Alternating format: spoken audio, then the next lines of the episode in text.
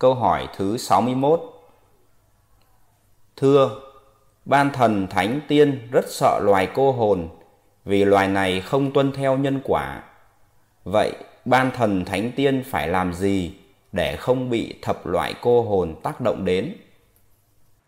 Theo quy định của ban thần thánh tiên và tổ chức của loài ngạ quỷ như sau.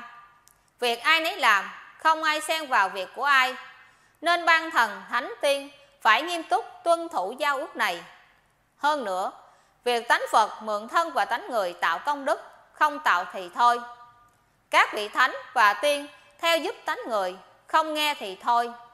Muốn luân hồi đi đâu thì đi. Vì vậy, tánh người tạo nghiệp muốn cho thần không thực thi nhân quả thì vào loài cô hồn sống là không bị thực thi.